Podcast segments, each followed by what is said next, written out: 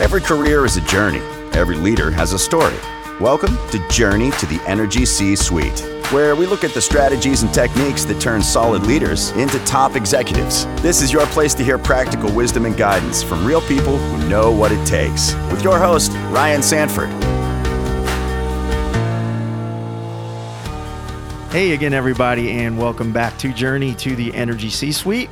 I'm your host, Ryan Sanford. It's great to be back with you. And uh, first of all, again, want to thank our great sponsors at the Price College of Business at the University of Oklahoma and their EMBA program in energy. You know, the, the first few guests that we've had on the show talked a lot about becoming a transformational leader and what that really entails. And if you're interested in that sort of transformation in your own career, Price College of Business would be a good program to check out. There, there will be a link in the show notes. As always, you can go click on that and you can check out not just their EMBA and energy, but the other great programs they have in graduate and postgraduate education at the Price College. Uh, also, want to thank our partners at the OGGN. Um, doing a fantastic job. I had a great networking event a couple of weeks ago that I was able to attend and meet lots of great folks, other hosts, and lots of listeners uh, and folks from the industry. So a lot of energy coming back uh, in the in industry this summer. And it's great to see the face to face networking startup again. Um, we have got another great guest for you today. I'm very happy to have a good friend of mine on today. He's a former CEO in mid market companies and corporate VP in Fortune 100 organizations. He's a company and nonprofit board member, currently also a C suite advisor and executive leadership coach with LHH he is my good friend, George Head. George, thanks for joining us today. How are you, man? I'm doing well. It's good to be with you. We'll try to stay on point, but you know how you and I can drift into baseball and a variety of topics. So I'll, I'll do my part. Yeah, I, I, wanted to lead off with a baseball question, but I'm worried that that might eat up all of our time when once you and I get going on baseball. We'll hold that to the end, maybe, um, right, maybe a World Series prediction at the end if we can get one from you, George. But uh, right. hey, you do a lot of work every day when you wake up. Uh, your calendar is filled with meeting with C-suite executives, with senior leaders in organizations that are trying to uh, get better at leading people. And uh, w- when you and I spoke the other day, you know, one of the things that you mentioned was still very much on the forefront of a lot of leaders' minds was this idea of building trust, um, the, the, interpersonal relationships that they're responsible for in their organization, and building trust. And that that thing has been around for a while, but it's still very, very important for leaders. Why don't you talk a little bit about that and the work you're doing to help leaders build trust? Great. Yeah, it's an important topic, and um, you know, whether it's somebody that I'm working with that's in career transition or whether they're, you know, men and women that are in executive positions, it's an essential part of, of, of leadership. you know, one of the one of the things that I've really learned to embrace in, in the last number of years is this notion that it's our reputation that drives our effectiveness as a leader. All right. I mean, the, the essential definition of a leader is people that get things done.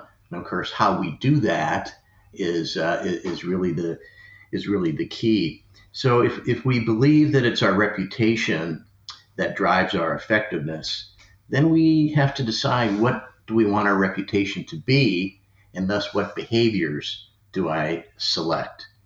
Um, you know, trust.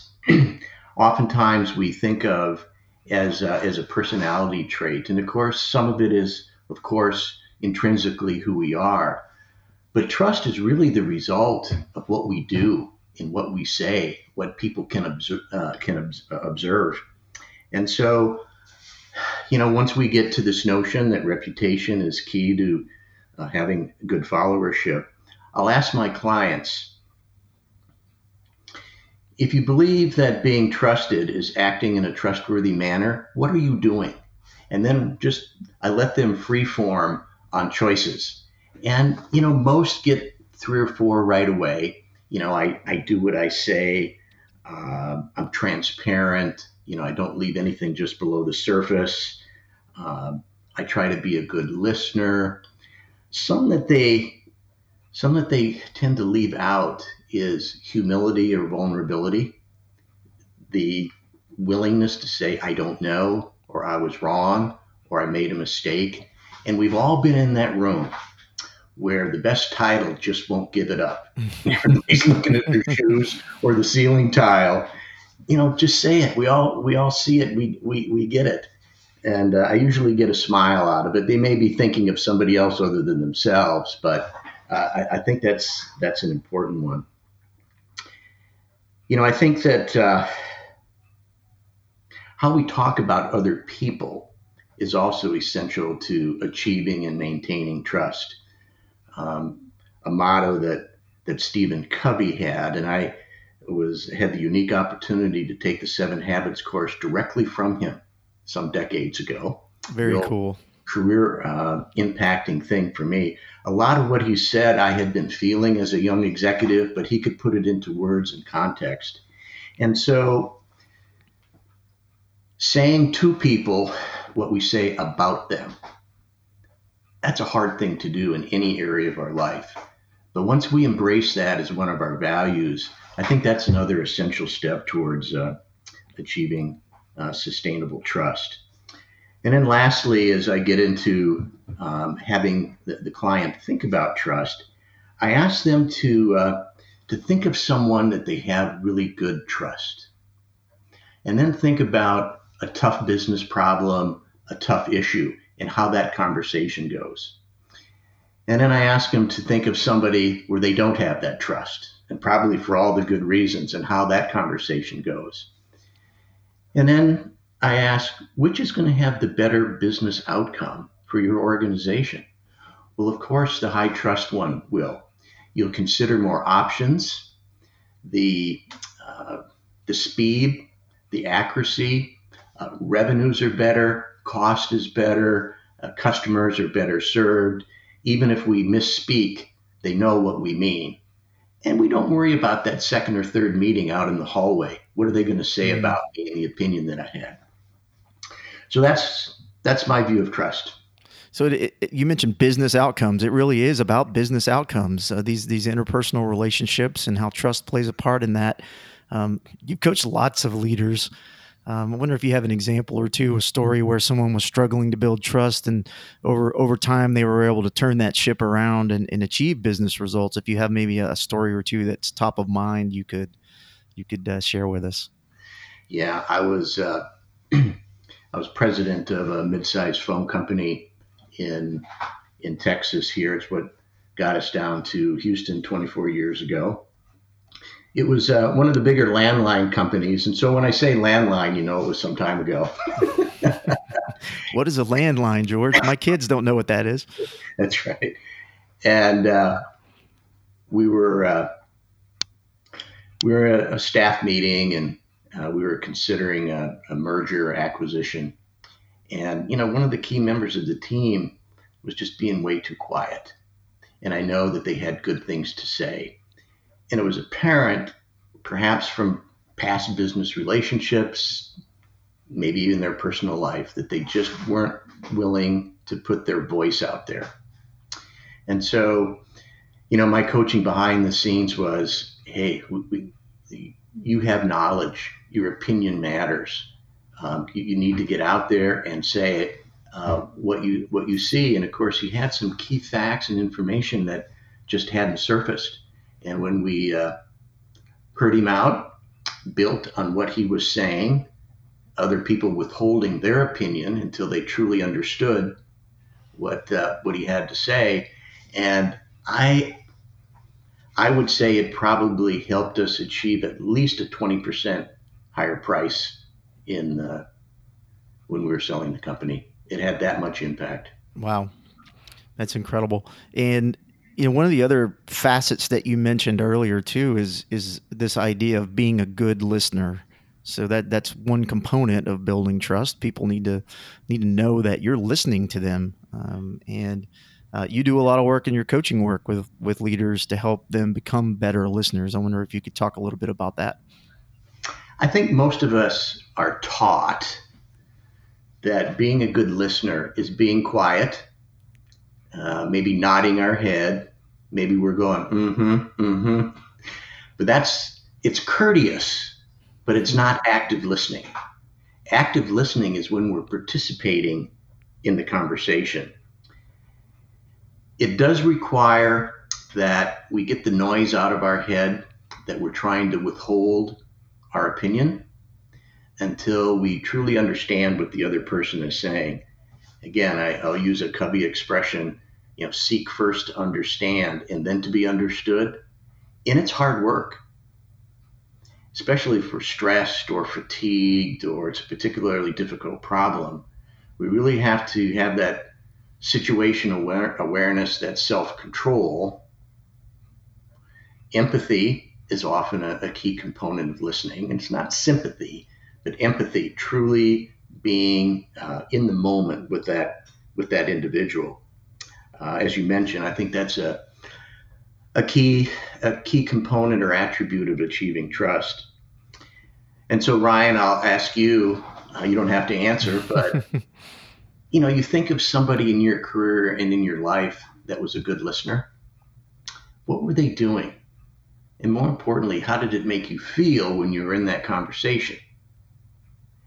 And of course, the answers that I get, I felt valued, I felt respected, I, I, felt that I could say exactly what I meant uh, without holding back because I didn't fear a harsh judgment.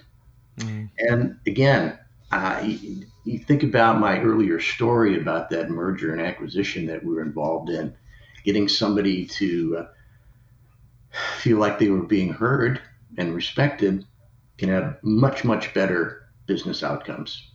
I think in various industries right now, I think there's not very good listening that's going on.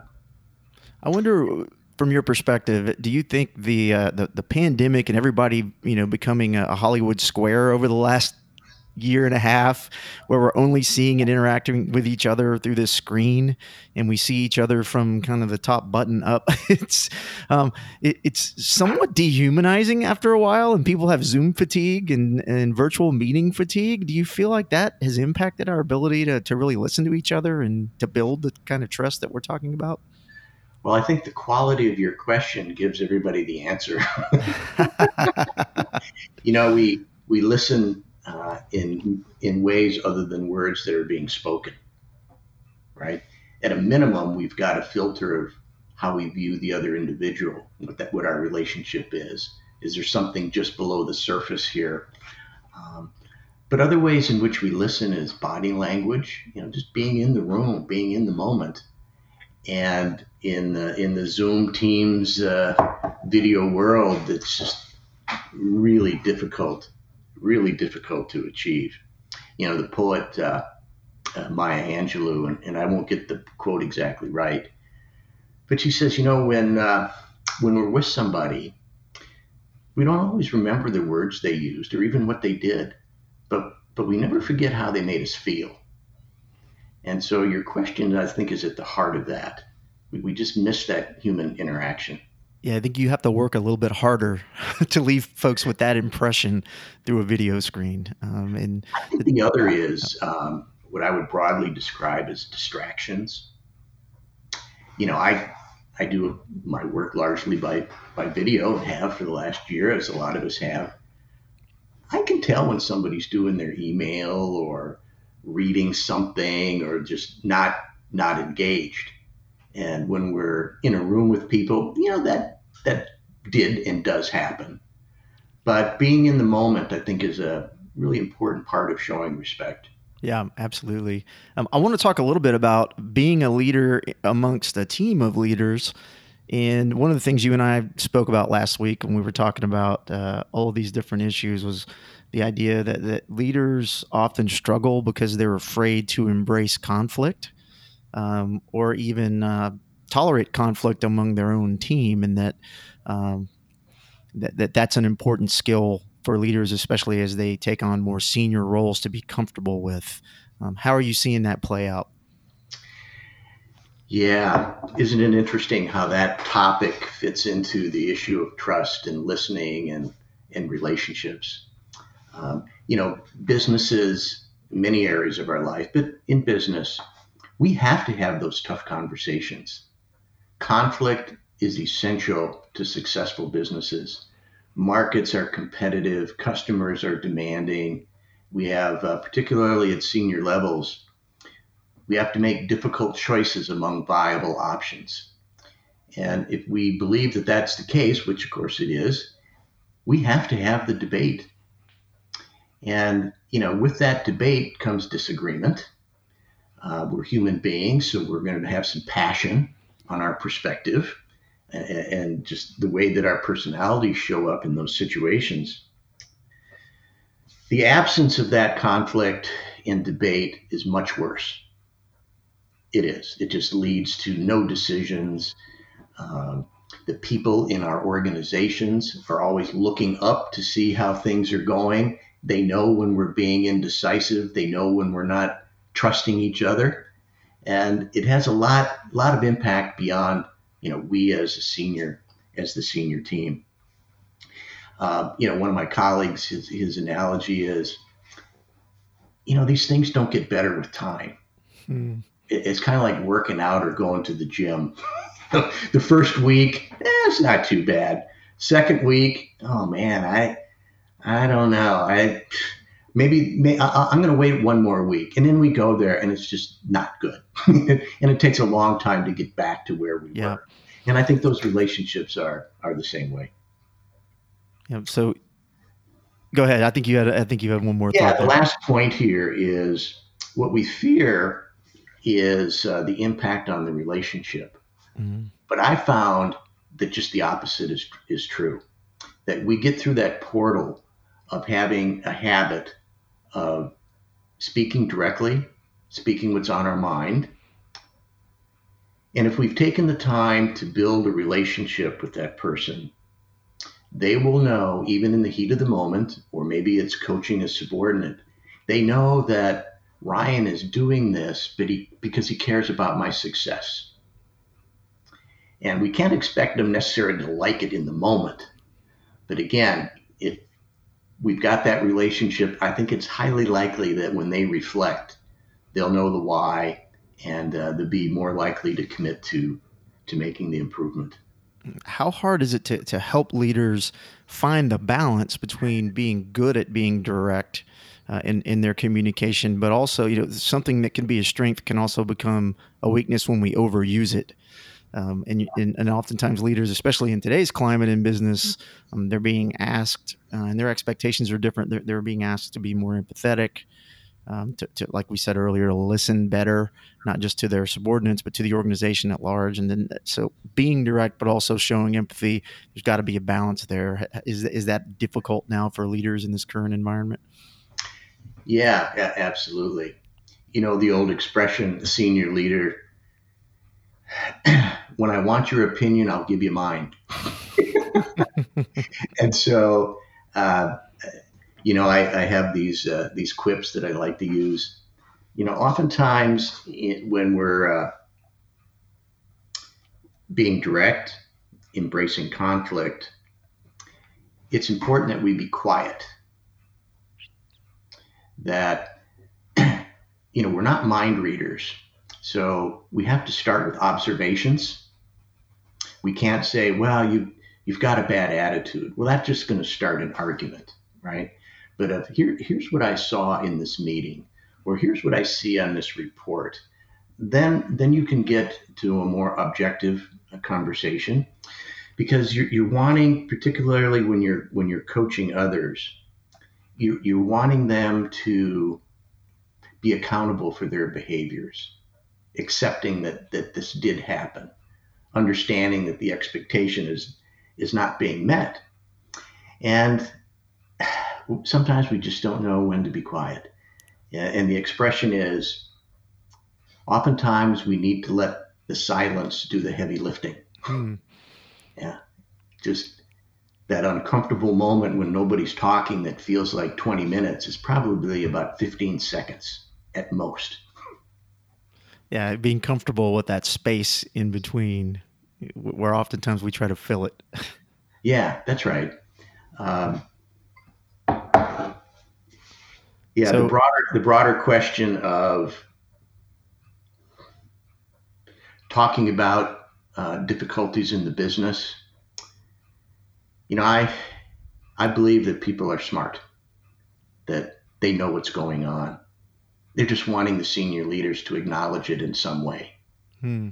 And I think, um, you know, in, in, in the trust uh, list, I think we, we need to err on more disclosure. Now, we're not going to cross any bright lines with public companies or anything that um, would be untoward. But, you know, treat people like adults, recognize that they see 90 plus percent of what's going on, and just say it out loud. I want to shift gears a little bit here, George, because you also do some really fantastic work advising C suite leaders who are in a career transition process. And uh, that is uh, that is a very interesting work because the needs of leaders at that level that are that far along in their career when they are going through a transition are pretty different than than folks at, at individual contributor roles or even uh, lower levels of management. Talk a little bit about how leaders are different in in what the world looks like um, from their window when they're going through a transition. Yeah, really, really good question. I've been doing this uh, a little over five years now, so I've got a pretty good set of data points. You know, clearly there's variance by individual um, in how they embrace what happened. You know, just understanding why they left the other role is an important starting point.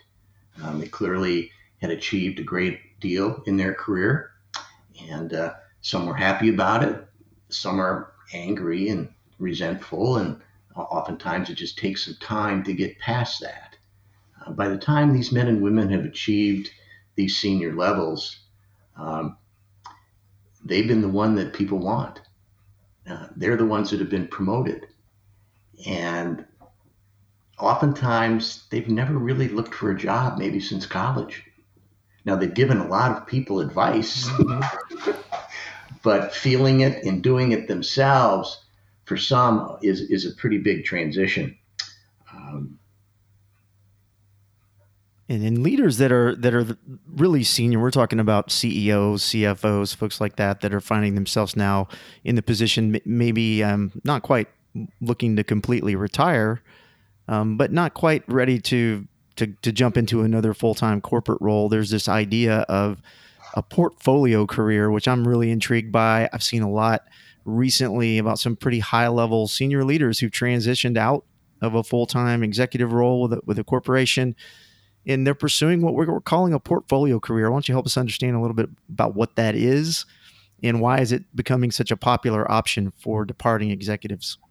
Yeah. You know, the, the portfolio career in its simplest form is all right, so you're not a busy 50, 60 hour a week executive. What are you going to do to fill up your day? And, you know, we need to talk about money as well. You know, how important is the money? and it always matters. Uh, some may need a job and income. Uh, others, it's more uh, how they measure value. You know, I don't need a full time big executive job with, with cash and stock, but I, I want to be paid for, for what I know and what I can contribute. So, you know, we got to get through that portal first. But once we're there, then portfolio can be things like consulting work. It can be uh, paid board seats, and it can be, you know, contributing in the community in some way. It could be their faith, it could be a nonprofit. You know, what what is your passion? Um, how do you feel about now being the time to to give back? I mean, none of us got here by ourselves in any area of our life or in business. And so contributing those life's lessons, that wisdom, um,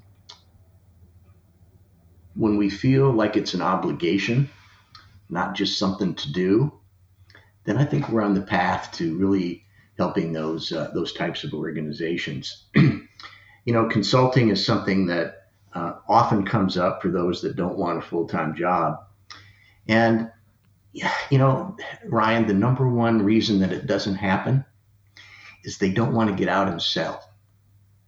You know, they got all kinds of work flying at them mm-hmm. as a mm-hmm. busy executive.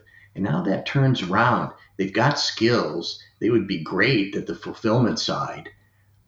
But as you and I know from having lived in sales jobs, carried a bag, owned mm-hmm. a number. You got to get out there and ask for the business. And and in the case of this, you are the product. So again, those that embrace that and and do the real work do well. But that's a, that's uh, less than half. Mm-hmm. Paid board seats. Uh, I often hear, well, I'll just get on a couple of board seats and maybe I'll play golf or whatever. It's harder to get a board seat than it is a job statistically by far Extremely far. competitive right now for, for board seats. Yeah, and, and really always has been. Yeah. You know, I often ask them, all right, so with your job title, uh, things you've done, how many people do you know that are on paid boards? And the answer is very few. Now, that doesn't mean that they can't be on paid board, but they got to think differently than maybe the public company they work for. Um, private equity, smaller firms, compensation may be more in stock than it is cash. Uh, you may need to start as an advisory board member to uh, to get to know the people and them to get to know you. So those, those are out there, but uh, again, as important as networking is, to landing a job, it is even more important in the board world. When you think about portfolio careers, how early in someone's career should they start thinking about that? Uh, uh, it seems like a, a, lot of a lot of the executives we're talking about kind of come to this awakening at the point where they're leaving their their organization. They're in their late fifties or early sixties or mid sixties, and now all of a sudden they're not the CEO anymore. They're not the CFO. They're not ready to just go go fishing every day or, or, play golf every day. And and so I know a lot of the work you do is to help them really open the window of, of possibilities for all the opportunities that are out there. But are, are executives thinking early enough about those things, and should they be thinking maybe earlier in their career about what their their third act should look like? Yeah, the answer is is absolutely yes. Uh, I would say at least five years, and I think you hit the age range about right you know, uh, men and women that are leaving the executive suite in the 55 to 60 year old uh, age group are often unprepared for what they want to do next. And I get that. Um, I've sat in some pretty busy jobs, and you're just consumed with getting the job done, and uh, you know, wanting to unplug at the end of one of those tough weeks. Um, it's just real important that that they uh, they take the time to reflect on what their interests are outside of the job that they're in, and how can life be different other than what they've been doing, and whether it's spouse, friends, uh, trusted colleagues, having that conversation um, years ahead of that, I think is essential. You know, be be be vulnerable.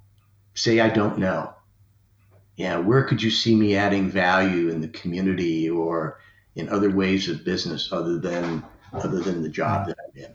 Well, George, and that's something that you, you don't just advise your clients on. You've lived that out over many years now, and tying a couple of those aspects together with um, contributing in boards, but also doing uh, doing work on the behalf of organizations that are really making a difference in the community. You've been you've been on several boards, um, but you have been the Fort Bend County Women's Center board president for over 20 years now.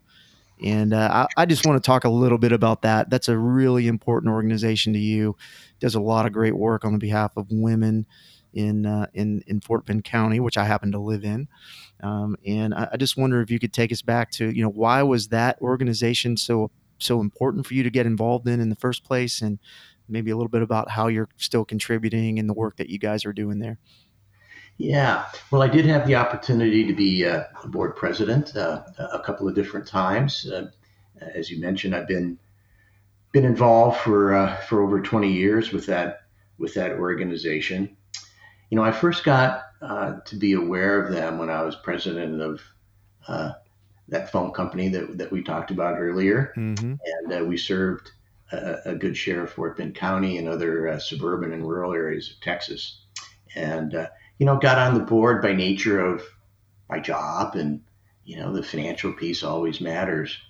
Um, but the more I learned about how pervasive domestic violence and sexual assault is in in in the country as well as the community, it really sparked something in me that says I, I need to find a way to make a difference.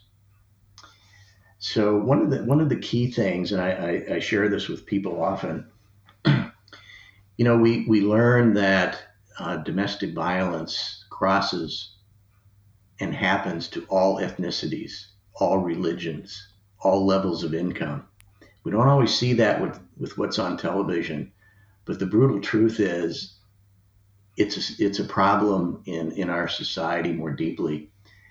And then others would say, well, George, is, is it getting worse? I'm just hearing so much more about it. I think the reality is it's always been a problem, but it's kind of been hidden away and tucked away. And so I think the more we publicize the reality of it and have women know that, that they have choices, places they can go, um, on average, uh, a woman tries to leave seven times before they're finally free of of that violence and that mm. abuse. And so the the earlier that we can help the women uh, understand what those choices are and uh, how to leave safely, um, you know, I think the more success that we have.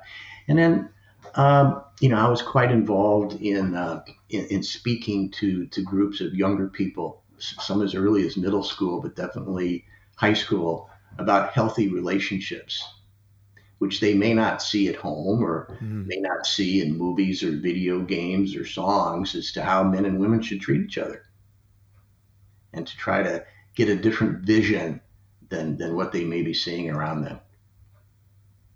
Well, it's extremely important work. Um, knowing you the way I do, it's it's just clear that you've you've got a, a real passion uh, for that, and over the last twenty years, you've you've been heavily involved in in, in helping lots of women and lots of families, the children that are a part of those those homes that that are impacted as well. So we appreciate what you do. I'll also include a link to uh, the Fort Bend County Women's Center in our show notes. So if any of our listeners want to want to um, log on there, click on the website and find a way to help contribute. There are lots of different ways to get involved.